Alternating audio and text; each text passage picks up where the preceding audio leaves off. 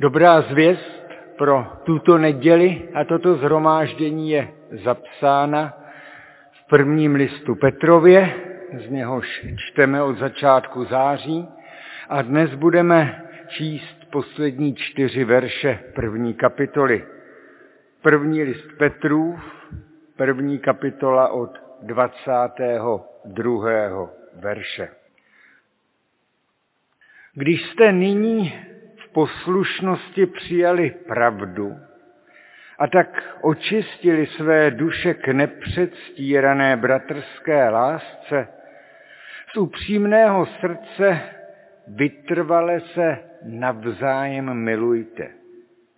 Vždyť jste se znovu narodili, nikoli z pomíjitelného semene, nýbrž z nepomíjitelného, skrze živé a věčné slovo Boží. Neboť všichni lidé jako tráva a všechna jejich krása jako květ trávy.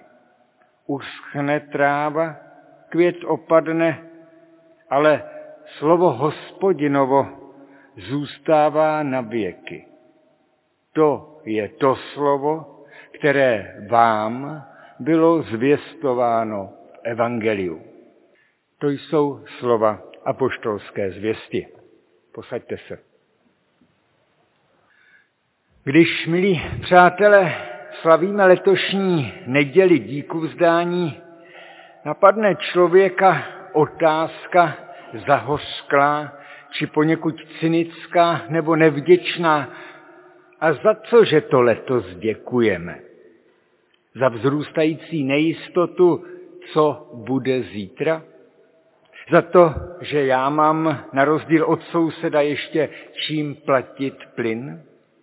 Za to, že mi inflace ještě nepožrala všechny úspory? Přijdou-li vám tyto otázky nepřípadné, přemýšlejme proč. Je to proto, že jsme na tom sami tak dobře, že nás takové turbulence nemusí vzrušovat? A nebo je to třeba proto, že jsme se jaksi nenaučili či zapomněli vnímat úzkost těch, kdo tak zajištěni jako my nejsou? A s tím souvisí hned další otázka. Když jsem na tom já sám více méně nebo hodně více dobře, mám za to jen tak beze všeho děkovat našemu pánu? K čemu tahle neděle zvaná krásně díku činění vlastně ještě je. Když si to bývaly takové pěkné protestantské dožínky. Děkovali jsme, že se urodilo a vzorky té úrody zdobývali stůl páně, přičemž staří křesťanští sedláci a farmáři dobře věděli, že úrodu tu nejde nikdy dopředu samozřejmě očekávat. My jsme ovšem vyrostli převážně ve světě, kde se materiální zajištění začalo považovat divné za samozřejmost a naše otázka ještě pořád zní spíš ne zda, zda budeme mít čím zajistit a živit životy, ale kolik. Jenže, jak upozorňuje apoštol, ne, že by to materiální zajištění života nebylo důležité, ale není radno s ním spojovat své životní vyhlídky, své naděje. A už vůbec není radno s ním spojovat své přesvědčení o tom, co má v životě skutečně smysl. Očištění, tedy osvobozeni. Očištění a osvobození jsme podle apoštola byli ze zajetí, ba otroctví nesmyslnosti. Z té klece bez vyhlídek, přičemž ta klec může být jak zlatá, tak velice chudobná.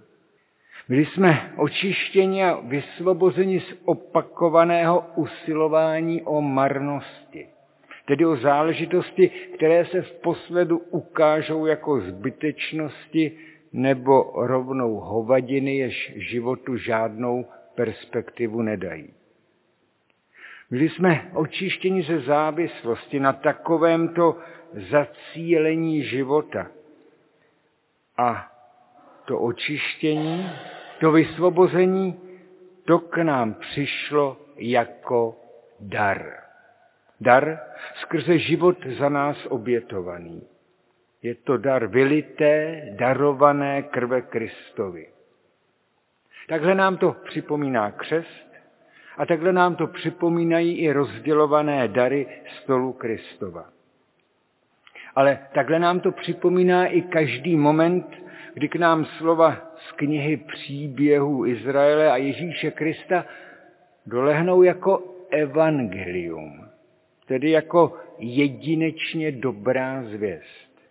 Takové to, když ti dojde, čím si oslovena, spadne ti kámen ze srdce. Ano, sečti všechny dary, které pán ti dal, se kdysi z plna hrdla zpívávalo, ale jako dar jedinečné, nepomíjitelné kvality započítej nejdřív ze všeho dar spásy. Vysvobození z marnosti, dar naděje. V jeho světle pak teprve hodnoť hodnotu či pořadí darů ostatních. A tenhle dar si usilovně říká o jednu otázku. K čemu jsem ho dostal? Čemu jsme byli obdarováni darem vysvobození a očisty z toho tržiště marností, jak ho života svět nejednou představují? Autor listu, apoštol Petr, k téhle otázce vede lidi nedávno pokřtěné. Ale takhle se podle něj má ptát i ten, kdo po cestě víry kráčí už nějaký ten pátek. K čemu se nám dostalo daru záchrany? A apoštol odpovídá právě dnes k nepředstírané bratrské lásce. K lásce neošemetné, jak mají kraličtí, k Filadelfii. Existence, která díky Kristu obdržela očistu, si nehledí někde v ústraní, aby se nějak neznečistila kontaktem s druhými a už vůbec se nad ně nepovyšuje. Ale naopak svobodná, čistá duše kristovská, ta se vydává vstříc druhým a potkává je jako bližní. Buduje vzájemnost. Ano, Češi jsou toho času snad největší individualisté v Evropě. Aspoň tak nám to v tomhle kostele říkal sociolog Martin Buchtí, klonina eklézii. A zejména jsou individualisté, když jde o to přijmout a unést nějaká omezení ve prospěch celku. Nejen se omezit nošením roušek za covidu, ale třeba omezit ježdění autem po městě nebo omezit spotřebu fosilních paliv nejen kvůli výdajům, ale třeba i kvůli vyživování Putinovy válečné mašinérie. Ale byť žijeme v prostředí velice individualistickém, my křesťané, nech jsme v tomto ohledu velicí nonkonformisté. Individualismu světa tohoto se nepřizpůsobujeme, ale budujeme bratrstvo, kolektiv. K tomu nám Kristus očistil. K tomu jsme byli vysvobozeni. Bratrské milování, láska neošemetná, to je především obecenství prosté přetvářky. Nemusíme si před druhými nasazovat masku. Křečovitě se nutit k laskavému úsměvu či se zbožně pitvořit. Smíme se navzájem přijímat takový, jací jsme, což je, jak známo, obtížnější, než když si všichni hrají na to, že jsou v pohodě. Zároveň ovšem platí, že toto obecenství souručenství, skutečná vnímavost k celku, že to je základní poloha křesťanského společenství, nikoli jakýsi pouhý luxusní doplněk. Je o ní potřeba zápasit. A navíc má důležitý přesah právě i do té společnosti okolo. Filadelfia, tedy láska bratrská, to je, jak známo, i jméno amerického města, které založil upřímně věřící prostokřesťan Quaker William Penn. Jeden z těch, kteří pokládali za oceánem základy demokracie. Jeho současný následovník, historik Timothy Snyder, píše ve své poslední knize Nemocná Amerika o tom, jak zapomínáním na bratrství a solidaritu trpí demokracie jako taková a hrozí, že ji budou uzurpovat nebo už uzurpují všelijací oligarchové. V tomto smyslu se teď můžeme vrátit i k těm úvodním otázkám a připomenout si, ano, jestliže sám neprožívám onu vzrůstající nejistotu, co bude zítra. Jestliže mám na rozdíl od souseda ještě čím platit plyn, nebo jsem na to chytře či promyšleně vyzrál, jestliže mi inflace ještě nepožrala všechny úspory, není to jen důvod k díku vzdání, což samozřejmě je, ale je to i důvod právě k tomu hledat jak bratrsky, účinně, solidárně přistupovat k těm, které tyhle otázky už nějaký čas svírají a tísní stále víc. Že jde o téma zásadní, alespoň pro svědka Kristova, poštola Petra, o tom svědčí pokračování jeho výkladu. Jakožto lidé, očištění Kristem Ježíšem, nezrodili jste se ze semene pomíjivého, ale nepomíjivého. Nám tu nepomíjivost darů našeho spasitele, jeho spásy, záchrany, nám to připomíná mimo jiné nápis na čelní stěně tohoto kostela, byť se ten nápis tkví na poněkud pomíjivé omítce. Ale nejde prostě o omíjivý veršík, o oblíbený veršík. A už vůbec nejde o sebevědomí nějakých křesťanských ideologů.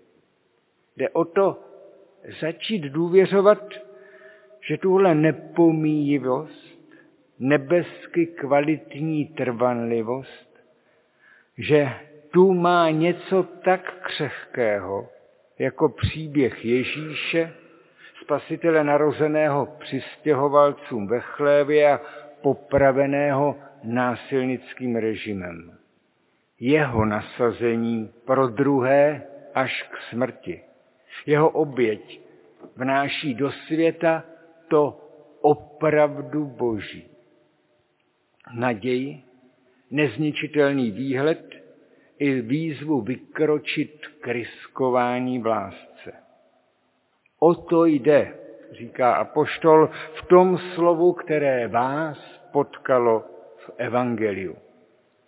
Příběh tohoto spasitele, jeho služby pravdě, připomíná a předává apoštol jako to, co obstojí, co vydrží i v časech, kdy samozřejmě přijímané radosti a krásy žití berou za své, jak kvítí při příchodu podzimu.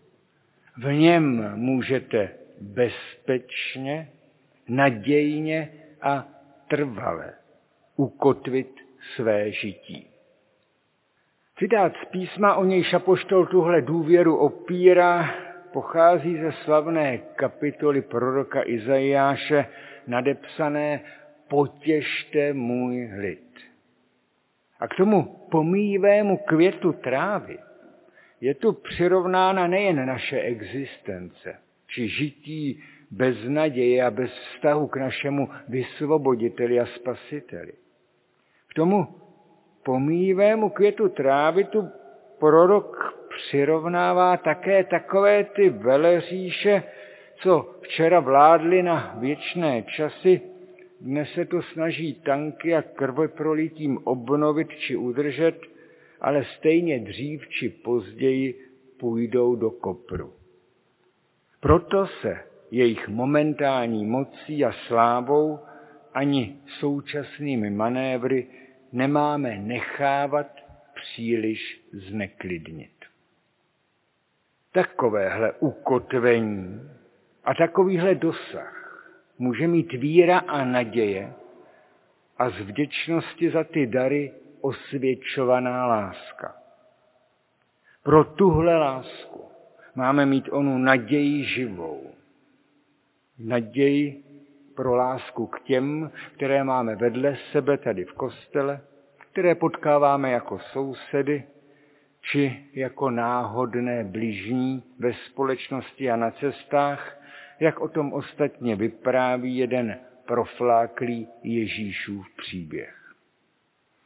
Když jsme dnes zváni ke stolu Kristovu, tak právě jako k hodu vděčnosti, k Eucharistii.